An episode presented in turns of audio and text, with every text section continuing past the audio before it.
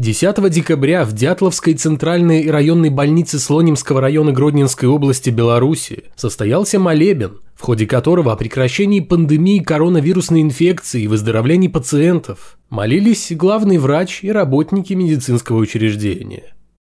После молебна служитель культа осветил помещение больницы.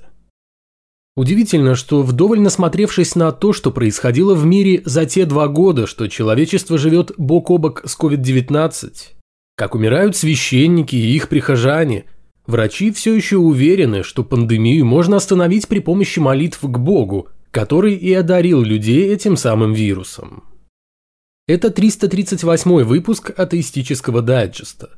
Подкаста о том, что вера – дело личное, а не государственное, а атеизм – норма жизни. Какие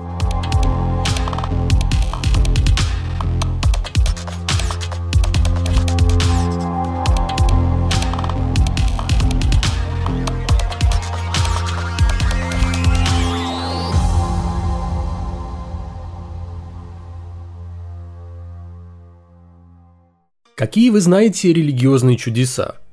Нет, я серьезно. Давайте вспоминать вместе.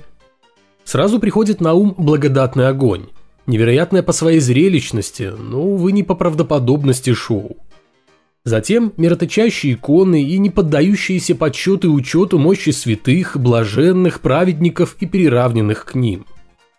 А еще расцветающие у икон засохшие цветы, о которых мы говорили буквально в прошлом выпуске – и это только православная церковь. А какими эксклюзивами от Господа могут похвастаться католики? У подопечных наместника Бога на земле абсолютно точно имеется чудо крови святого Януария, которое будто бы несколько раз в год переходит из твердого состояния в жидкое и обратно. Главный аттракцион Ватикана – Лурд, место настолько раскрученное в плане чудес, что не нуждается в дополнительной рекламе. Потом нетленные мощи, стигматы, плачущие иконы, явление Божьей Матери и прочее. Но про чудо, о котором сейчас пойдет речь, вы наверняка никогда не слышали. Чудо полена. Да, чудо полена, вы не ошиблись. Свежеиспеченная реликвия украинских православных.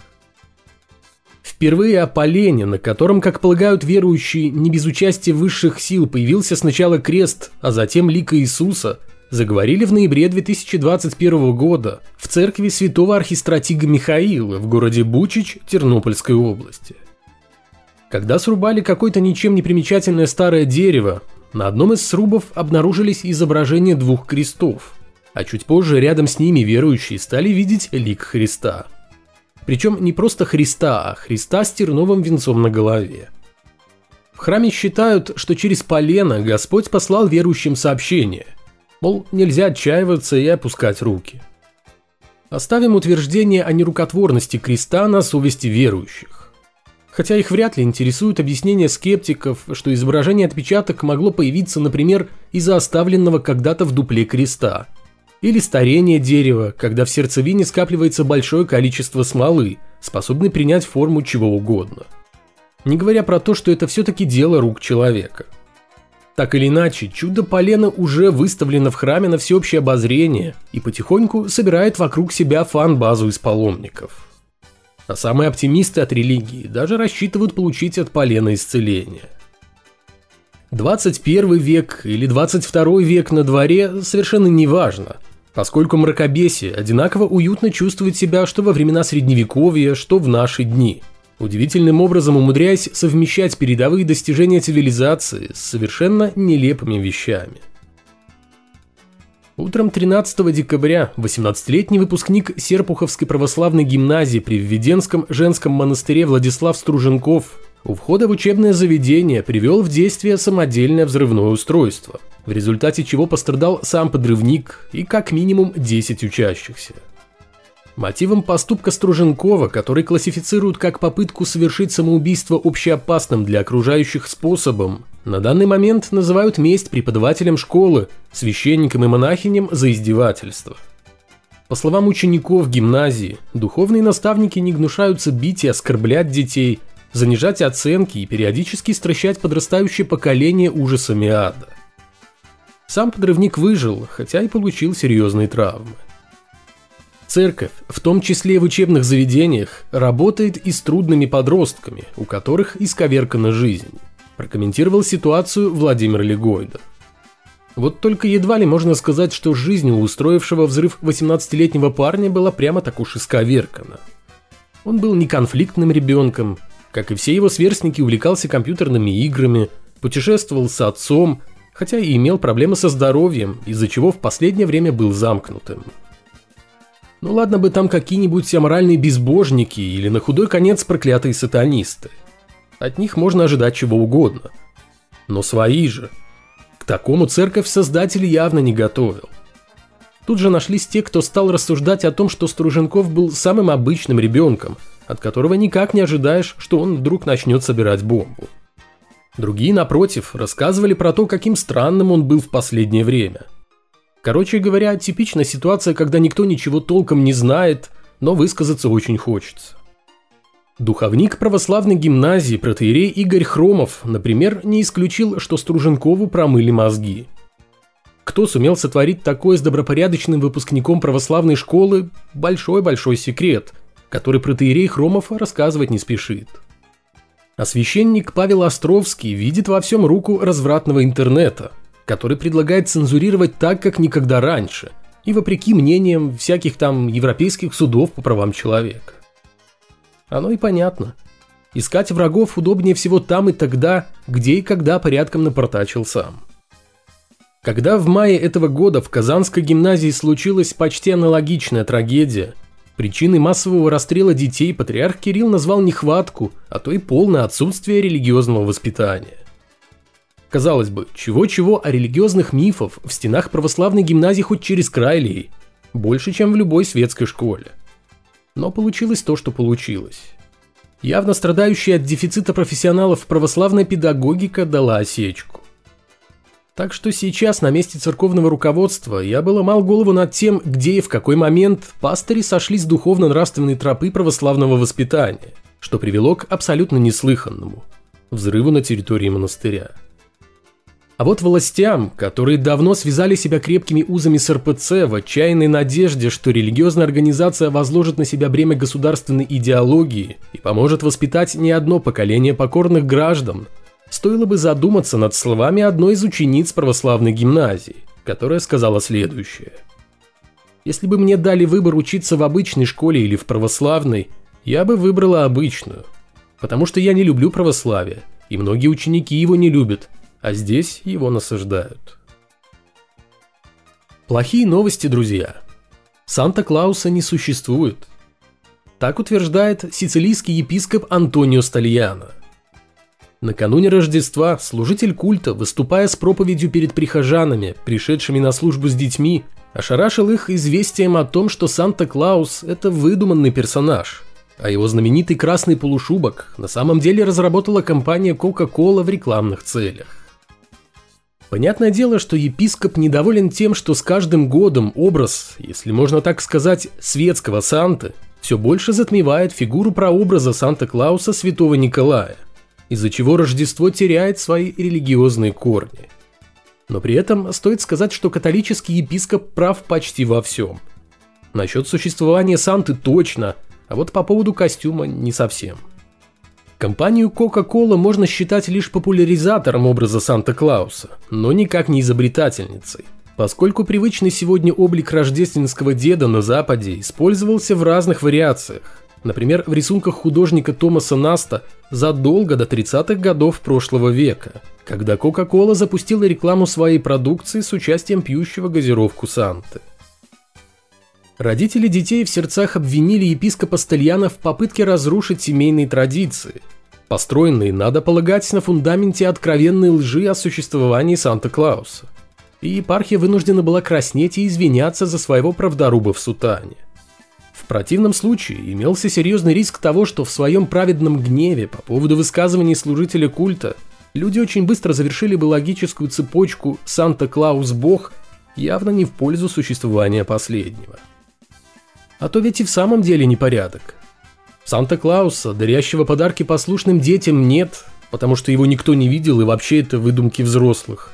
Но вот Бог точно есть, и он не является такой же выдумкой взрослых. но только уже не для детей, а для самих взрослых. Но при всей убежденности в существовании этого Бога, мы все же верим в то, что Он есть, а не знаем это наверняка. Аккуратнее нужно быть представителем церкви в своих благих намерениях поведать людям правду. Иногда эта правда может больно укусить самих священников. Похоже на то, что главе РПЦ перестали приносить сводки по почти ежедневно умирающим священникам. Либо же главный служитель культа страны больше переживает за благосостояние культовых сооружений, чем о жизнях своих подопечных, уходящих на тот свет как раз из-за того, чего, по мнению Гундяева, совсем не стоит опасаться в православных храмах. По-другому я не могу объяснить попеременный уклон патриарха то в сторону призывов не ходить в храмы, то наоборот ходить и ничего не бояться. В конце марта 2020 года Гундяев призвал граждан не посещать храмы во время пандемии. Именно тогда прозвучало эпичное признание главного служителя культа страны в том, что спастись, то есть обрести жизнь вечную, можно и не обивая пороги божьих домов. Но уже в декабре 2021 Гундяев, вопреки все еще бушующему коронавирусу и выявлению нового опасного штамма, вначале признал, что вирус сокращает количество верующих, посещающих церкви, а затем твердо и четко заявил, что людям меньше всего нужно опасаться заболеть в храме, ибо там, во-первых, соблюдаются все санитарно-эпидемиологические меры, а во-вторых, присутствует Божья благодать. Полагаю, Владимир Михайлович тонко намекает нам на то, что эта самая мифическая Божья благодать каким-то образом оказывает влияние на коронавирус, в том смысле, что обезвреживает его. Если так, то в таком случае зачем соблюдать социальную дистанцию в храмах, носить маски и обрабатывать иконы дезинфицирующей жидкостью?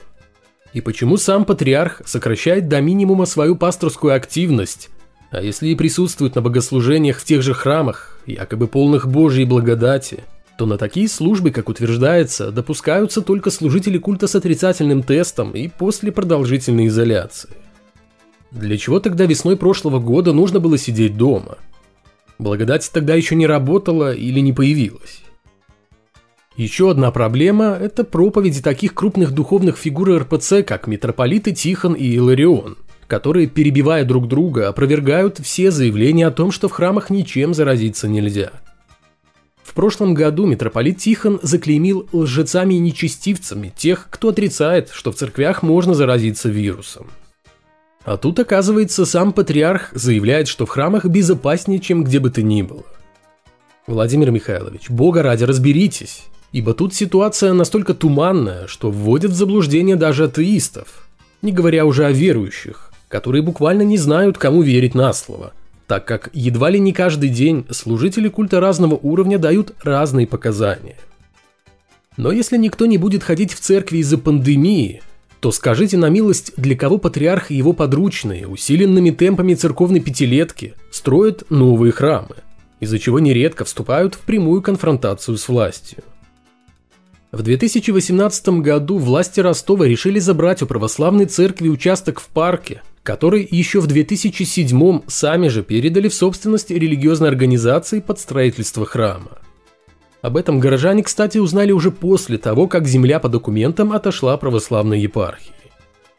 За все время владения территорией парка церковь так и не удосужилась использовать участок по назначению, то есть возвести культовое сооружение, ограничившись лишь постройкой временного небольшого вагончика для проведения религиозных служб. Именно это обстоятельство и стало причиной недовольства ростовской мэрии. Городской департамент имущественно-земельных отношений объявил, что будет добиваться через суд изгнания служителей культа из парка и возврата 4000 квадратных метров зеленой зоны. Тем более, что на реконструкцию парка недавно было выделено более 100 миллионов рублей по программе формирования комфортной городской среды. Однако по факту крестовый поход мэрии против РПЦ завершился не только легализацией участка под возведение культового сооружения, но и решением о строительстве на территории парка аж двухэтажного храма. В 2018 году суд не стал рассматривать иск чиновников КРПЦ, поскольку представители власти элементарно не явились на заседание. Возможно, в городской администрации предвидели будущее и решили, что черт с ними с парками. Нужно больше храмов, в которых можно было бы спокойно, не опасаясь за свое здоровье, переждать пандемию-другую. Главное, чтобы защищающей от всякой гадости Божьей благодати хватило на все церкви, как старые, так и новые. А с парками да, черт с ними –